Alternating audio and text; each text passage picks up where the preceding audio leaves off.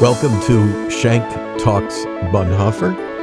And that's just what I do in this podcast is talk about my earthly hero, Dietrich Bonhoeffer, the young World War II era Lutheran pastor, moral philosopher, Christian ethicist, academic, uh, resistance strategist, and ultimately I would classify him as a martyr because he died at the hands of the Nazis, specifically at the order of Adolf Hitler, uh, because of his most deeply held convictions, his moral principles, and his religious beliefs, because they were tied inseparably together. Bonhoeffer's greatest focus in life was the question of the will of God for him and living in obedience to Jesus Christ. These were uh, the organizing elements of his existence. And so they propelled him in a certain direction, which ultimately led to uh, his death, his murder. I think that classifies you as a martyr. Some people uh, don't see him that way.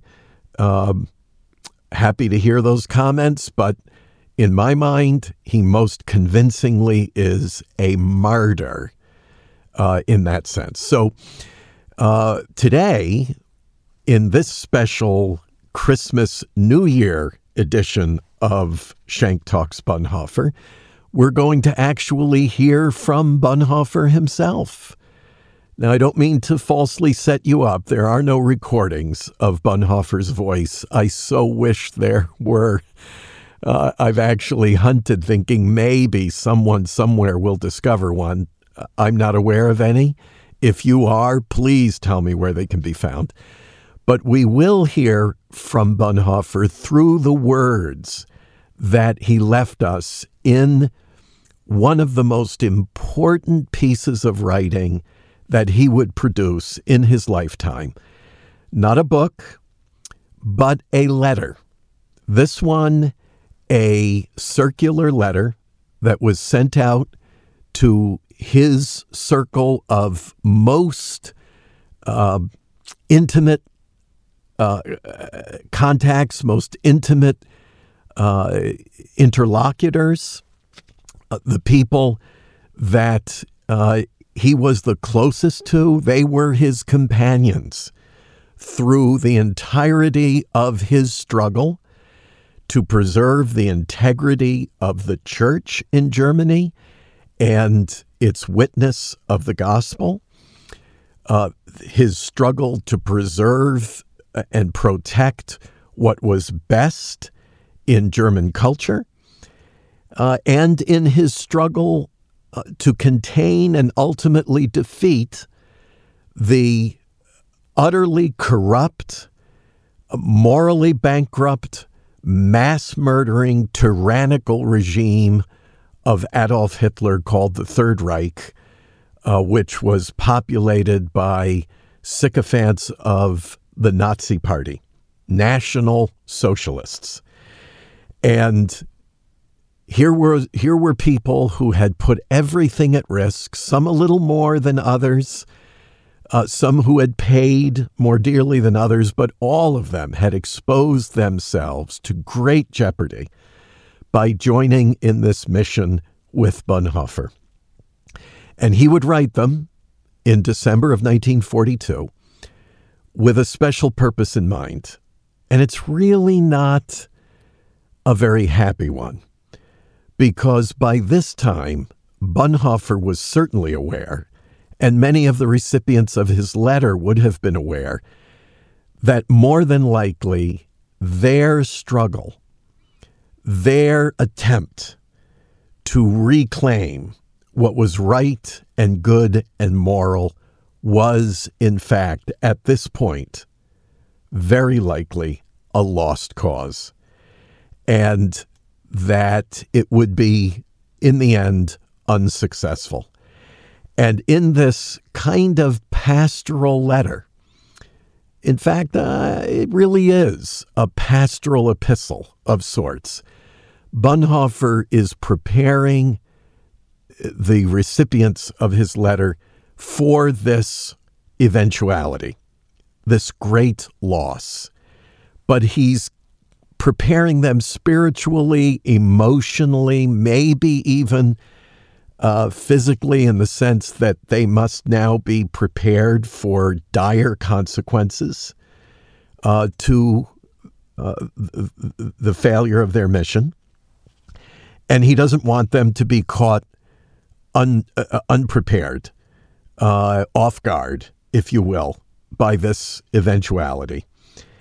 And in this letter, uh, we will hear his voice, the depth of his concern. Uh, he is a man of great passion. He loves the people that he's writing to, as he loves his country and loves uh, Germany, uh, the German people. Of course, he loves the church, even the unfaithful, heretical, apostate church. He loves, he loves the people uh, that God has given to him uh, for good or for bad. And it's all conveyed in this letter. In fact, I would argue that this may be uh, the, the, the deepest, most profound, most poignant piece of writing that Bonhoeffer produced in his entire life. And we're going to hear it as I read it to you, uninterrupted, without commentary, from beginning to end. It's going to be a longer podcast for that reason. Usually I trim these to about 20 minutes. Not going to be the case here. But I will take some breathers and give you an opportunity there to pause if you want to, or even stop uh, playing uh, the recording and then come back to it later. I'll kind of give you some logical places to do that. But uh, I'm going to read to you uh, this letter which we know as 10 years after. And I hope you'll give it the mental focus that it really demands, requires, and deserves. Take the time necessary to listen to it deeply, to reflect on it prayerfully, and think about the implications of the words in our own time. In fact, I'm convinced that this letter of Bonhoeffer's, uh, written in 1942, is highly relevant to the times that we're living in now. That while the circumstances are not identical, there are enough elements to what we're living through now that it makes the implications of his words very, very relevant, useful, um, very timely, as a matter of fact, timely for us. So, uh, whatever amount of time you can give to this, I hope you will. And maybe even as you listen, think of yourself as one of the original recipients of this letter. Put yourself in their uh, in their shoes, listening to this man you love, who has uh, been with you through thick and thin, uh, who has invested so much in you and you in him, and think about what is at risk here and the price he has paid. How would you process these words? Think about that as I read to you the English translation of 10 Years After. Uh, this was published in Letters and Papers from Prison, a book, uh, the enlarged edition, edited by Eberhard Bethge. Uh, it was a touchstone book published by Simon and Schuster, and I hope after hearing this letter read, uh, you'll go ahead and get a copy of letters and papers from prison yourself and read all of them. But for now, just one letter. It's December 1942, and Bonhoeffer writes 10 years after, a reflection on New Year's 1942.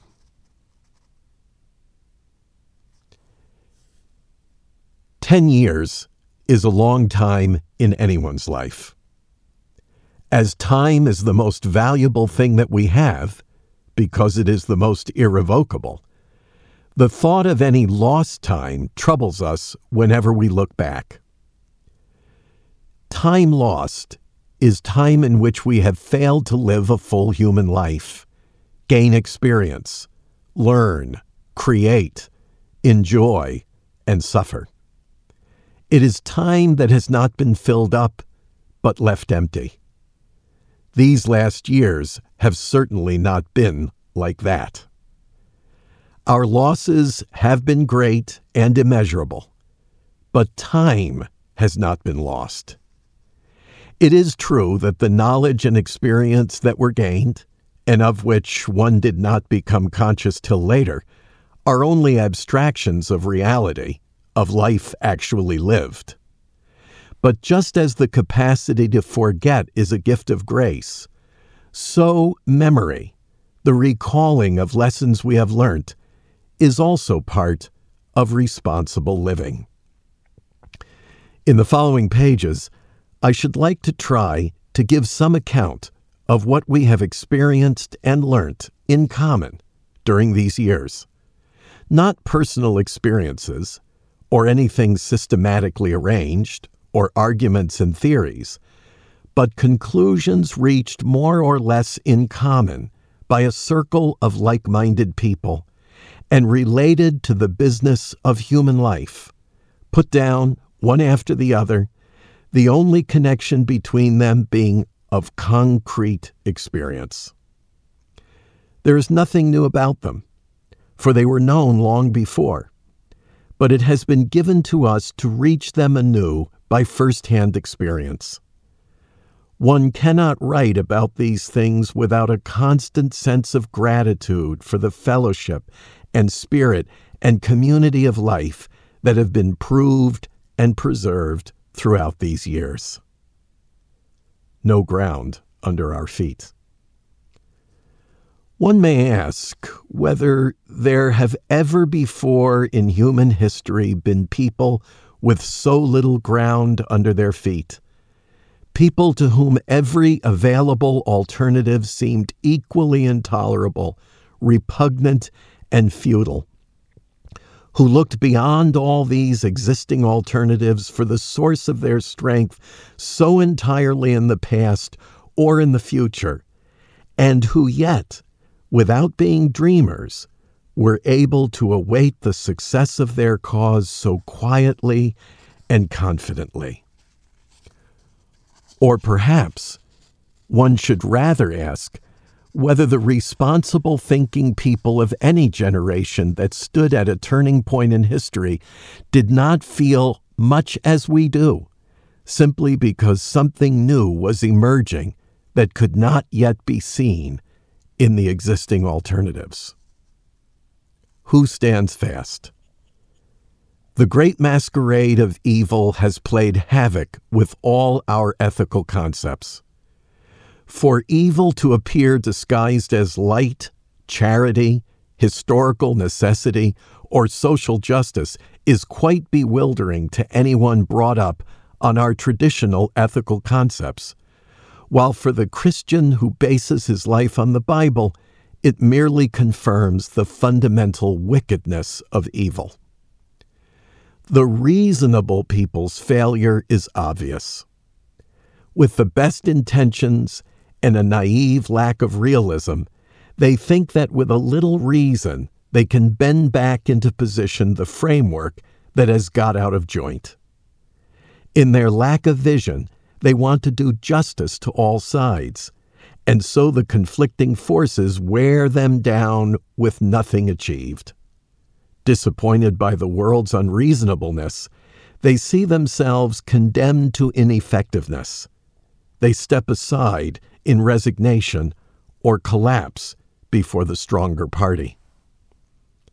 Still more pathetic is the total collapse of moral fanaticism. The fanatic thinks that his single minded principles qualify him to do battle with the powers of evil. But like a bull, he rushes at the red cloak instead of the person who is holding it. He exhausts himself and is beaten. He gets entangled in non essentials and falls into the trap set by cleverer people. Then there is the man with a conscience who fights single handed against heavy odds in situations that call for a decision. But the scale of the conflicts in which he has to choose, with no advice or support except for his own conscience, tears him to pieces. Evil approaches him in so many respectable and seductive disguises that his conscience becomes nervous and vacillating till at last he contents himself with a salved instead of a clear conscience, so that he lies to his own conscience in order to avoid despair. For a man whose only support is his conscience can never realize that a bad conscience may be stronger and more wholesome than a deluded one. From the perplexingly large number of possible decisions, the way of duty seems to be the sure way out. Here, what is commanded is accepted as what is most certain, and the responsibility for it rests on the commander, not on the person commanded.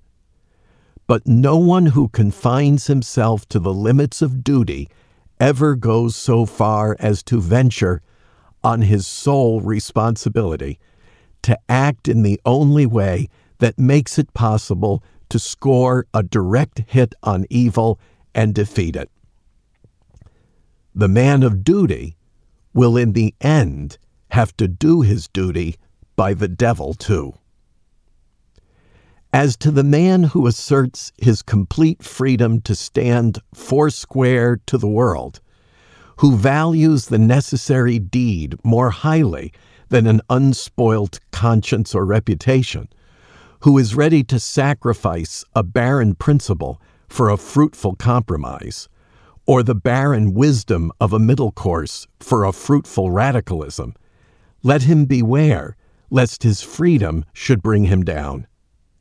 He will assent to what is bad so as to ward off something worse, and in doing so, he will no longer be able to realize that the worse, which he wants to avoid, might be the better.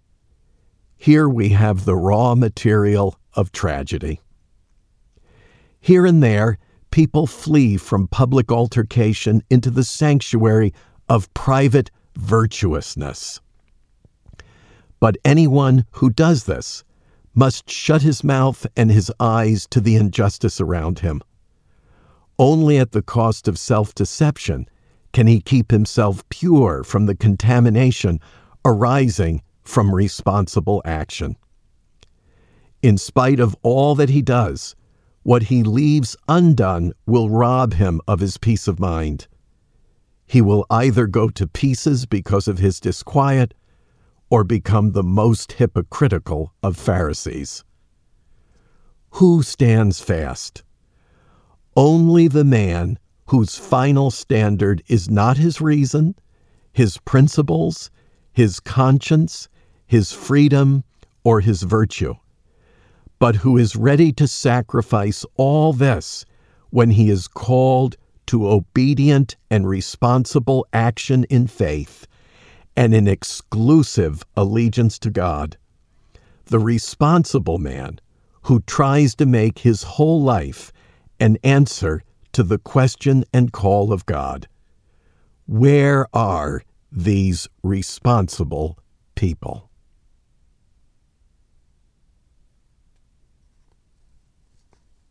Civil courage? What lies behind the complaint about the dearth of civil courage? In recent years, we have seen a great deal of bravery and self sacrifice, but civil courage hardly anywhere, even among ourselves. To attribute this simply to personal cowardice would be too facile a psychology. Its background is quite different.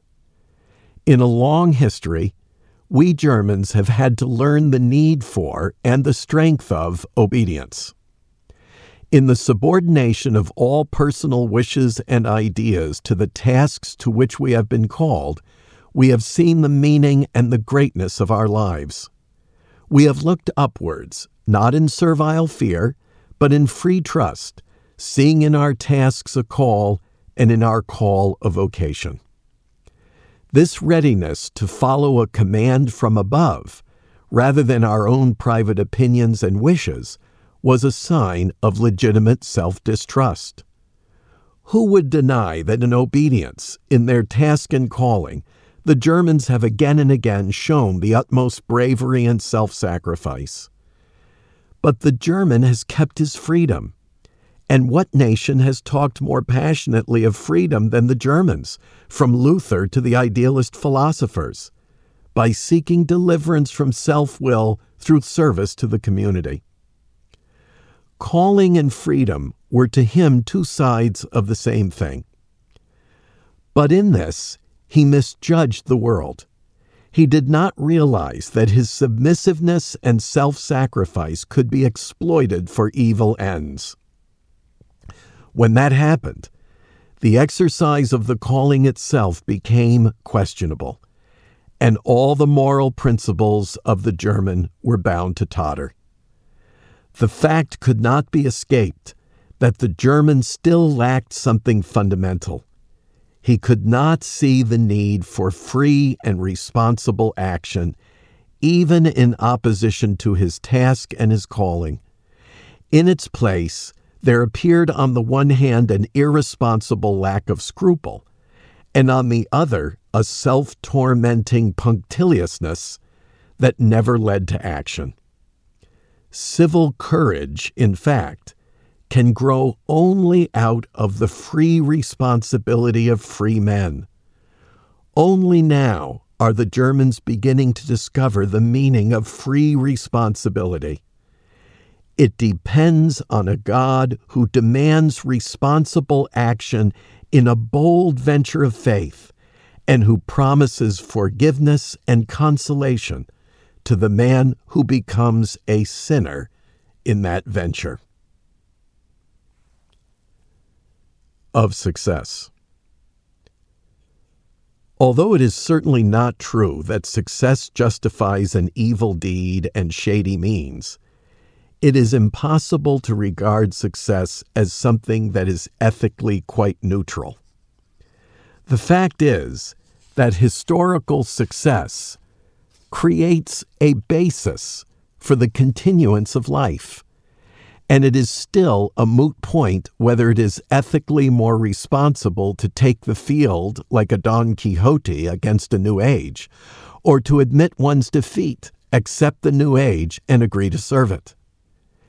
In the last resort, success makes history and the ruler of history repeatedly brings good out of evil over the heads of the history makers. Simply to ignore the ethical significance of success is a short circuit created by dogmatists who think unhistorically and irresponsibly. And it is good for us sometimes to be compelled to grapple seriously with the ethical problem of success. As long as goodness is successful, we can afford the luxury of regarding it as having no ethical significance. It is when success is achieved by evil means that the problem arises. In the face of such a situation, we find that it cannot be adequately dealt with, either by theoretical dogmatic armchair criticism, which means a refusal to face the facts, or by opportunism, which means giving up the struggle and surrendering to success. We will not and must not be either outraged critics or opportunists, but must take our share of responsibility for molding of history in every situation and at every moment, whether we are the victors or the vanquished.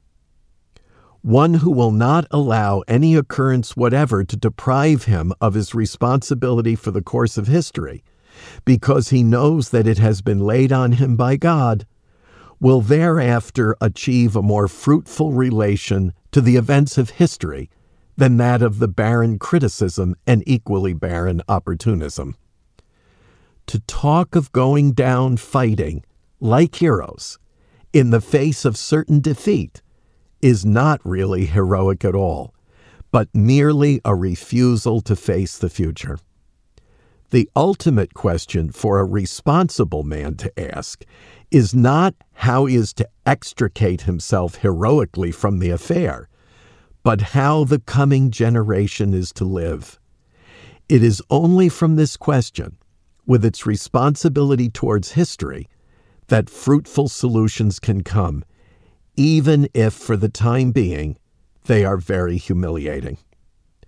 In short, it is much easier to see a thing through from the point of view of abstract principle than from that of concrete responsibility.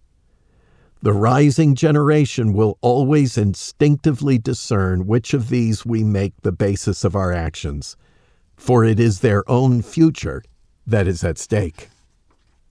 Of folly. Folly is a more dangerous enemy to the good than evil. One can protect against evil. It can be unmasked and, if need be, prevented by force. Evil always carries the seeds of its own destruction, as it makes people, at the very least, uncomfortable. Against folly, we have no defense. Neither protests nor force can touch it. Reasoning is no use. Facts that contradict personal prejudices can simply be disbelieved. Indeed, the fool can counter by criticizing them and if they are undeniable, they can just be pushed aside as trivial exceptions. So the fool, as distinct from the scoundrel, is completely self satisfied. In fact, he can easily become dangerous, as it does not take much to make him aggressive. A fool must therefore be treated more cautiously than a scoundrel. We shall never again try to convince a fool by reason, for it is both useless and dangerous. If we are to deal adequately with folly, we must try to understand its nature. This much is certain that it is a moral rather than an intellectual defect. There are people who are mentally agile but foolish and people who are mentally slow but very far from foolish, a discovery that we make to our surprise as a result of particular situations. We thus get the impression that folly is likely to be not a congenital defect, but one that is acquired in certain circumstances where people make fools of themselves or allow others to make fools of them. We notice further that this defect is less common in the unsociable and solitary than in individuals or groups that are inclined or condemned to sociability. It seems, then, that folly is a sociological rather than a psychological problem, and that it is a special form of the operation of historical circumstances on people, a psychological byproduct of definite external factors. If we look more closely, we will see that any violent display of power, whether political or religious, produces an outburst of folly in a large part of mankind. Indeed, this seems actually to be a psychological and sociological law. The power of some needs the folly of the others. It is not that certain human capacities, intellectual capacities, for instance, become stunted or destroyed, but rather that the upsurge of power makes such an overwhelming impression that men are deprived of their independent judgment and, more or less unconsciously, give up trying to assess the new state of affairs for themselves. The fact that the fool is often stubborn must not mislead us into thinking that he is independent. One feels, in fact, when talking to him, that one is dealing not with the man himself, but with slogans, catchwords, and the like, which have taken hold of him. He is under a spell, he is blinded, his very nature is being misused and exploited. Having thus become a passive instrument, the fool will be capable of any evil and at the same time incapable of seeing that it is evil. Here lies the danger of a diabolical exploitation that can do irreparable damage to human beings. But at this point, it is quite clear, too, that folly can be overcome, not by instruction, but only by an act of liberation.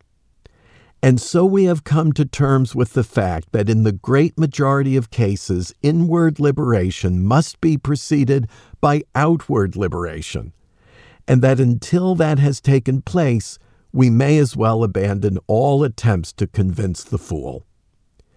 In this state of affairs, we have to realize why it is no use our trying to find out what the people really think and why the question is so superfluous for the man who thinks and acts responsibly, but always given these particular circumstances.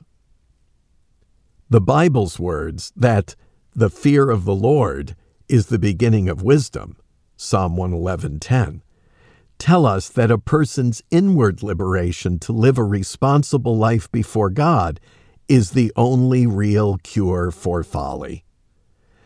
But there is some consolation in these thoughts on folly. They in no way justify us in thinking that most people are fools in all circumstances. What will really matter is whether those in power expect more from people's folly than from their wisdom and independence of mind. Contempt for humanity?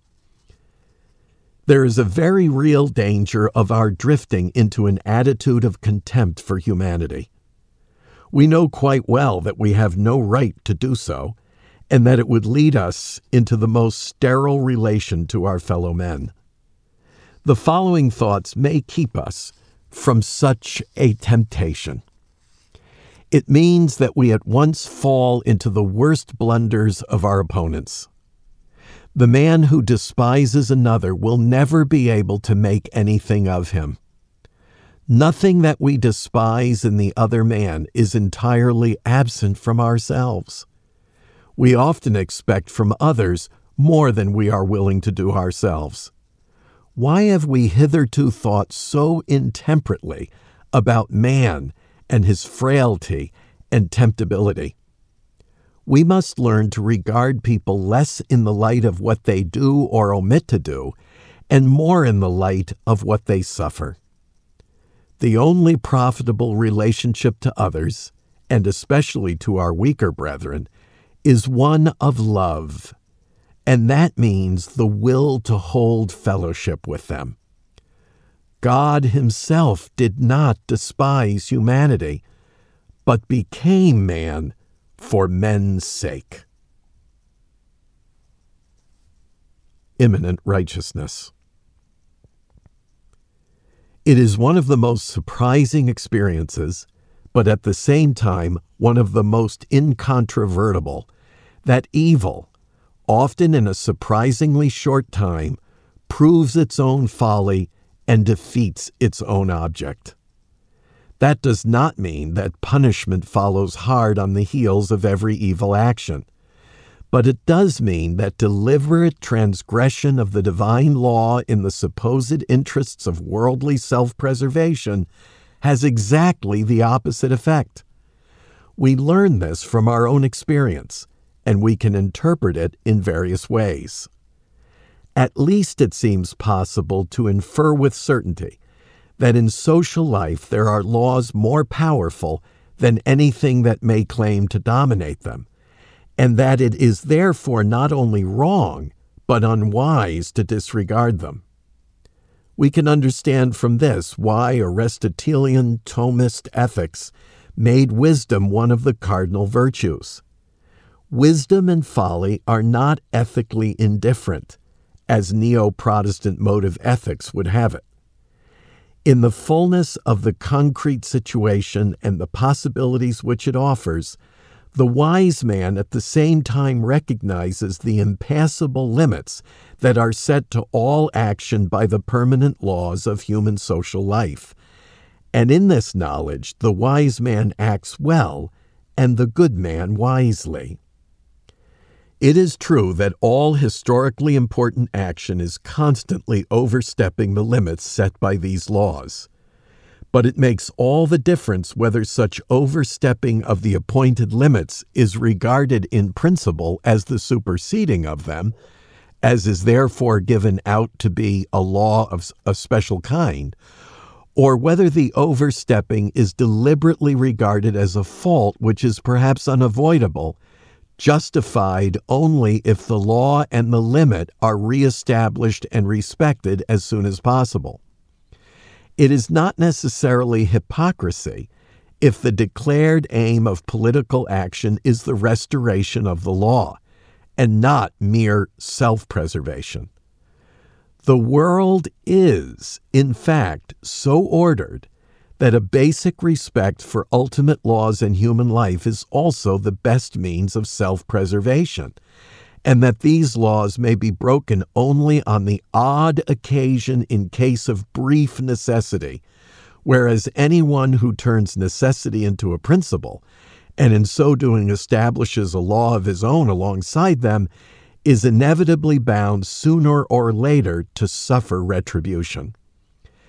The immanent righteousness of history rewards and punishes only men's deeds but the eternal righteousness of God tries and judges their hearts.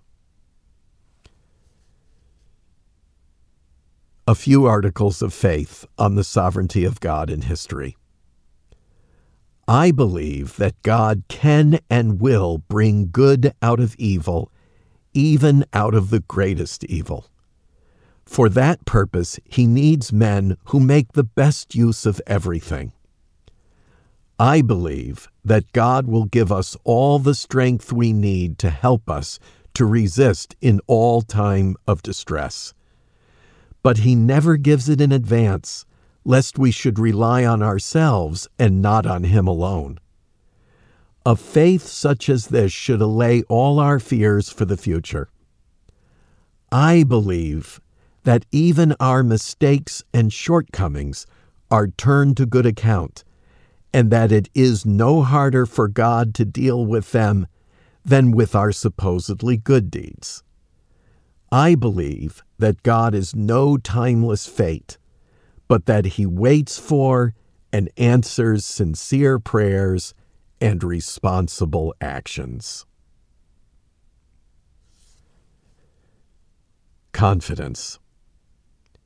There is hardly one of us who has not known what it is to be betrayed.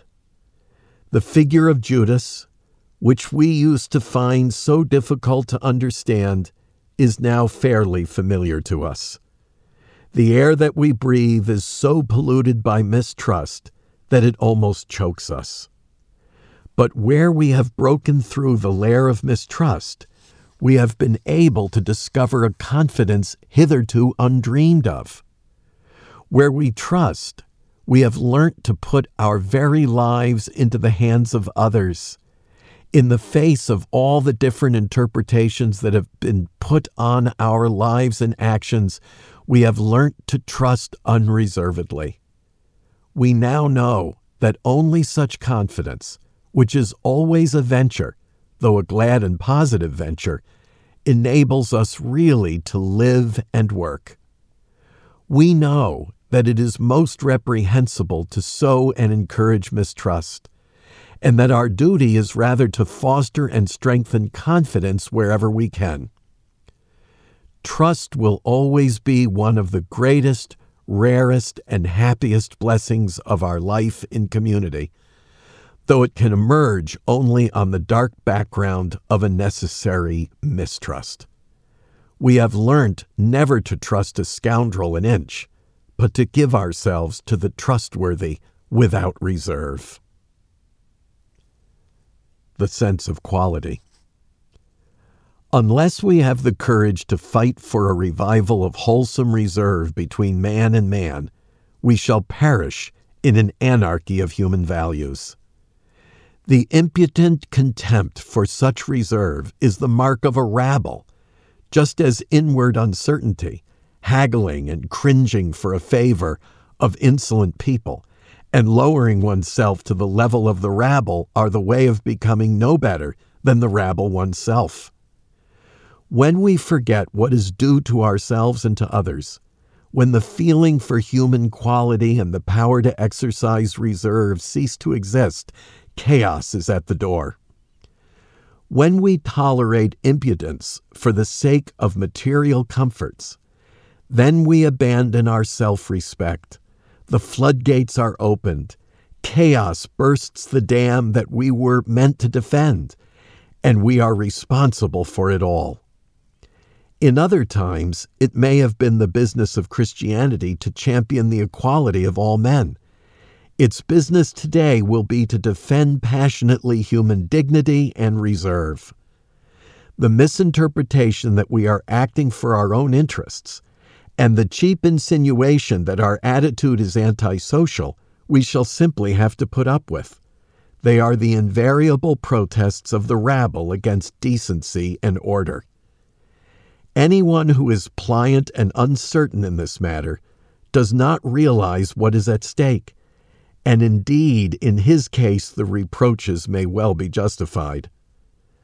We are witnessing the leveling down of all ranks of society, and at the same time, the birth of a new sense of nobility, which is binding together a circle of men from all former social classes.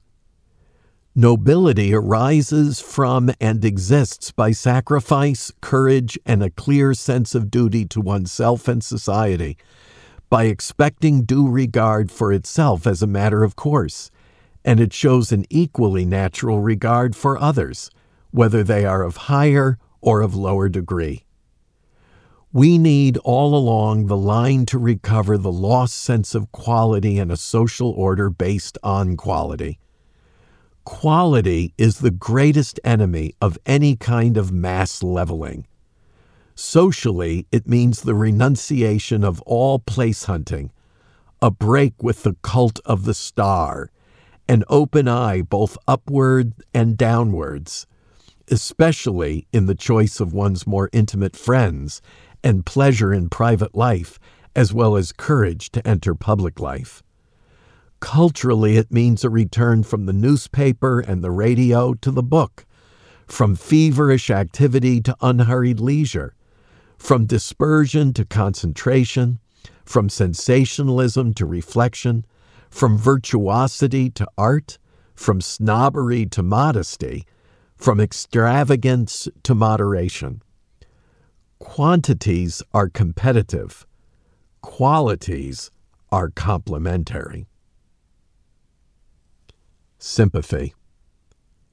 We must allow for the fact that most people learn wisdom only by personal experience. This explains, first, why so few people are capable of taking precautions in advance. They always fancy that they will somehow or other avoid the danger, till it is too late. Secondly, it explains their insensibility to the suffering of others sympathy grows in proportion to the fear of approaching disaster. There is a good deal of excuse on ethical grounds for this attitude. No one wants to meet fate head on. Inward calling and strength for action are required only in the actual emergency. No one is responsible for all the injustice and suffering in the world, and no one wants to set himself up as the judge of the world. Psychologically, our lack of imagination, of sensitivity, and of mental alertness is balanced by a steady composure, an ability to go on working, and a great capacity for suffering. But from a Christian point of view, none of these excuses can obscure the fact that the most important factor, large heartedness, is lacking. Christ kept himself from suffering till his hour had come. But when it did come, He met it as a free man, seized it, and mastered it. Christ, so the scriptures tell us, bore the sufferings of all humanity in his own body as if they were his own, a thought beyond our comprehension, accepting them of his own free will. We are certainly not Christ. We are not called to redeem the world by our own deeds and sufferings, and we need not try to assume such an impossible burden. We are not lords, but instruments in the hand of the Lord of history, and we can share in other people's suffering only to a very limited degree. We are not Christ, but if we want to be Christians, we must have some share in Christ's large heartedness by acting with responsibility and in freedom when the hour of danger comes, and by showing a real sympathy that springs not from fear, but from the liberating and redeeming love of Christ for all who suffer. Mere waiting and looking on is not Christian behavior. The Christian is called to sympathy and action, not in the first place by his own sufferings, but by the sufferings of his brethren, for whose sake Christ suffered. Of suffering. It is infinitely easier to suffer in obedience to a human command than in the freedom of one's own responsibility. It is infinitely easier to suffer with others than to suffer alone. It is infinitely easier to suffer publicly and honorably than apart and ignominiously. It is infinitely easier to suffer through staking one's life than to suffer spiritually. Christ suffered as a free man alone, apart and in ignominy, in body and spirit. And since then, many Christians have suffered with him. Present and future. We used to think that one of the inalienable rights of man was that he should be able to plan both his professional and his private life. That is a thing of the past. The force of circumstances has brought us into a situation where we have to give up being anxious about tomorrow. Matthew 6:34. But it makes all the difference whether we accept this willingly and in faith, as the Sermon on the Mount intends, or under continual constraint. For most people, the compulsory abandonment of planning for the future means that they are forced back into living just for the moment, irresponsibly, frivolously, or resignedly. Some few dream longingly of better times to come and try to forget the present. We find both these courses equally impossible and there remains for us only the very narrow way, often extremely difficult to find, of living every day as if it were our last, and yet living in faith and responsibility as though there were to be a great future. Houses and fields and vineyards shall again be bought in this land, proclaims Jeremiah 32:15. In paradoxical contrast to his prophecies of woe, just before the destruction of the holy city. In it is a sign from God and a pledge of a fresh start and a great future just when all seems bleak. Thinking and acting for the sake of the coming generation, but being ready to go any day without fear or anxiety, that, in practice, is the spirit in which we are forced to live. It is not easy to be brave and keep the spirit alive, but it is imperative. Optimism. It is wiser to be pessimistic. It is a way of avoiding disappointment and ridicule, and so wise people condemn optimism. The essence of optimism is not its view of the present, but the fact that it is the inspiration of life and hope when others give in. It enables a man to hold his head high when everything seems to be going wrong. It gives him strength to sustain reverses and yet to claim the future for himself instead of abandoning it to his opponent. It is true that there is a silly, cowardly kind of optimism, which we must condemn. But the optimism that is the will for the future should never be despised even if it is proved wrong a hundred times. It is health and vitality, and the sick man has no business to impugn it. There are people who regard it as frivolous, and some Christians think it impious for anyone to hope and prepare for a better earthly future.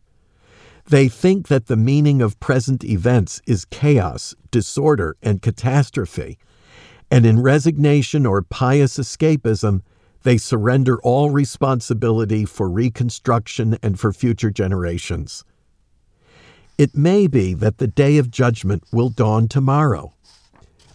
In that case, we shall all gladly stop working for a better future, but not before. Insecurity and death.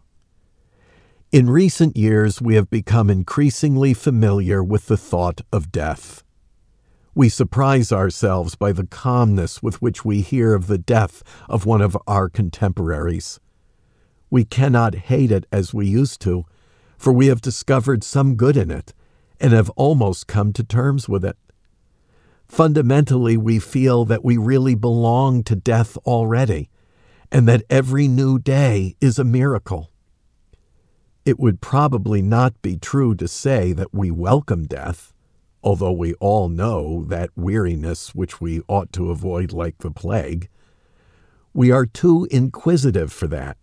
Or, to put it more seriously, we should like to see something more of the meaning of our life's broken fragments. Nor do we try to romanticize death, for life is too great and too precious. Still less do we suppose that danger is the meaning of life we are not desperate enough for that, and we know too much about the good things that life has to offer, though on the other hand, we are only too familiar with life's anxieties and with all the other destructive effects of prolonged personal insecurity. We still love life, but I do not think that death can take us by surprise now. After what we have been through during the war, we hardly dare admit that we should like death to come to us, not accidentally and suddenly through some trivial cause, but in the fullness of life and with everything at stake. It is we ourselves, and not outward circumstances, who make death what it can be a death freely and voluntarily accepted. Are we still of any use? We have been silent witnesses of evil deeds. We have been drenched by many storms. We have learnt the arts of equivocation and pretense. Experience has made us suspicious of others and kept us from being truthful and open. Intolerable conflicts have worn us down and even made us cynical. Are we still of any use? What we shall need is not geniuses or cynics or misanthropes or clever tacticians, but plain, honest, straightforward men. Will our inward power of resistance be strong enough and our honesty with ourselves remorseful enough for us to find our way back to simplicity and straightforwardness? the view from below. There remains an experience of incomparable value. We have for once learnt to see the great events of world history from below, from the perspective of the outcast, the suspects, the maltreated, the powerless, the oppressed, the reviled. In short, from the perspective of those who suffer. The important thing is that neither bitterness nor envy should have gnawed at the heart during this time, that we should have come to look with new eyes at matters great and small, sorrow and joy, strength and weakness, that our perception of generosity, humanity, justice, and mercy should have become clearer, freer, less corruptible. We have to learn that personal suffering is a more effective key, a more rewarding principle for exploring the world in thought and action than personal good fortune. This perspective from below must not become the partisan possession of those who are eternally dissatisfied. Rather, we must do justice to life in all its dimensions from a higher satisfaction, whose foundation is beyond any talk of from below or from above. This is the way in which we may affirm it.